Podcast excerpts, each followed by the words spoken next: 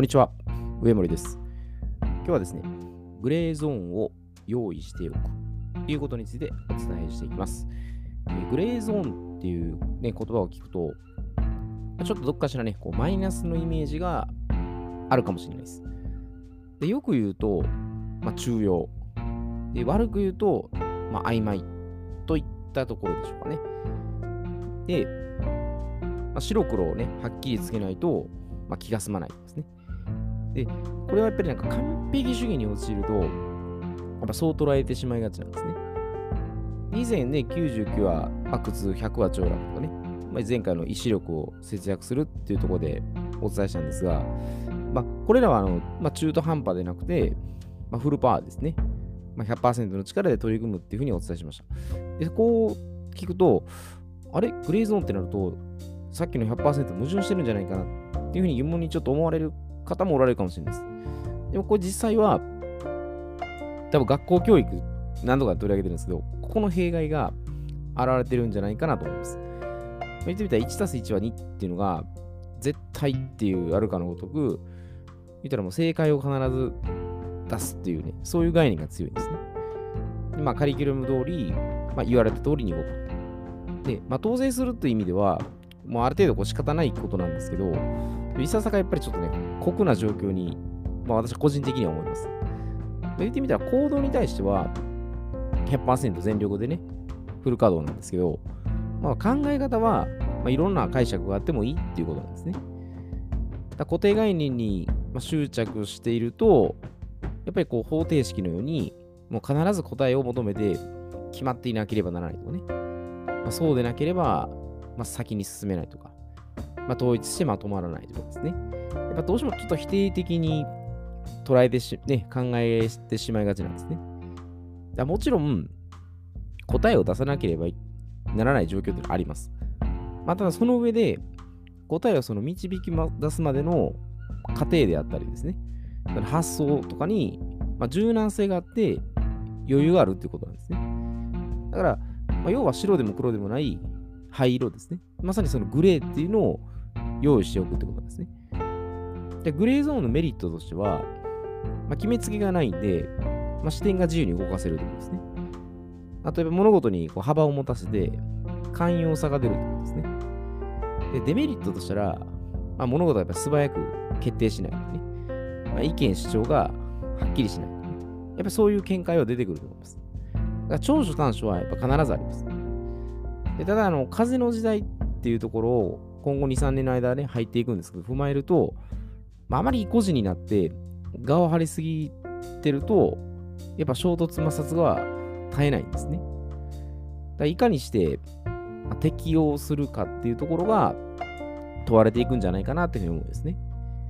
で、まあ、土の時代っていうのは、まあ、正義感振りかざしてね、まあ、多少ぐいぐいこう引っ張るってことも、ある程度は叶ってたんですね。でもやっぱ時代はこう流れていくので、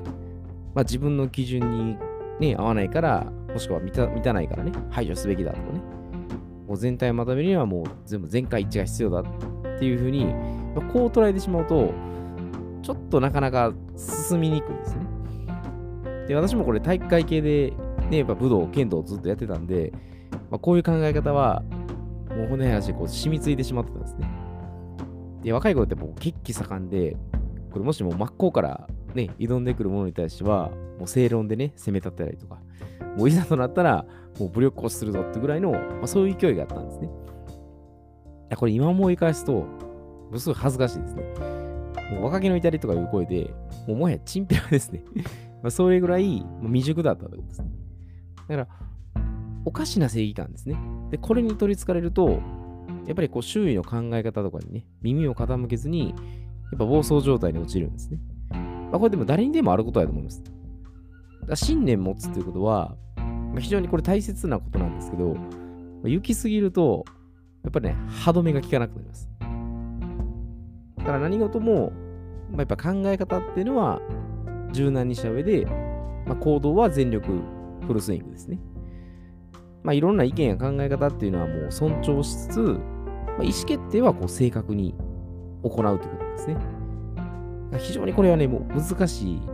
さじ加減かもしれないんですけど、やっぱりその土の時代から出てきたあの考え方とかね、やり方に対して踏まえてですね、やっぱそこから乗り越えるっていう、まあ、そういう時も迎えてる段階なんですね。でだからこそ、そのグレーゾーンを用意しておいて、まあ、自分の心にね、まあ、余裕を持たせておくってことなんですね。だから、あ、それ以前にやっぱりこう自分で自分をやっぱ満たして、やっぱ自信をつけておくってことですね。この自信っていうのはやっぱ自分を信じるっていうことなので、自分を信じてるってことは、やっぱ自信があるんでね。自信があれば、まあ、堂々として、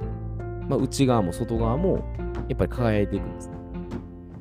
だから、今までね、どうしてもこう完璧主義でね、あったりとか、必ず正解を求めてるっていう傾向であれば、まあ、ちょっとある意味ね、こう、フラットに、グレー状態でいるっていうのも、まあ、斬新じゃないかなと思うんですね。絶対答えを求めなければいけないとか、あまりその固定概念にとらわれることなく、もうどっちでもいいんじゃないっていうぐらいの、もうそういうフラットな感じでいいと思うんですね。ちょっとなんか斬新な発想とか、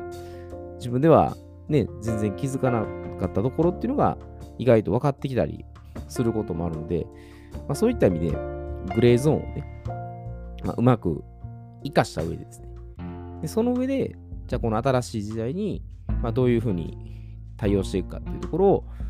頭を柔らかくして、まあ、取り組んでいったらいいんじゃないかなと、まあ、そういうふうに思います。まあ、風の時代ってまだ本当にね、さっき言ったように2、3、あと3、2年ぐらいですかね。2年、3年先のことなので、まだ今移行期なんですね。だから土の時代も今までやってきたところをうまく取り入れつつですね、まあ、温故知新ではないんですけど、まあ、そういうふうに今度新しい時代に向けて自分がどういうふうにしていったらいいか。あまりこの、なんでしょうね、排外主義的にやってしまうと、もうずっとどっかでね、あのー、今の世の中そうかもしれないですね。分断して何か争うっていう。結局そこはもうまとまらないんですね。なんだかんだ。やっぱりちょっとある程度、その、柔軟性を持って、えー、やっぱ寛容さですね。まあ、許せる心っていうのを、まあ、持っていった方が、まあ、自分も相手も結局楽なんじゃないかなと。まあ、そういうふうに思いますので、えー、ちょっと柔らかい気持ちでね、動いていけばいいんじゃないかなと。そういうふうに感じます。では、今日はこれで失礼いたします。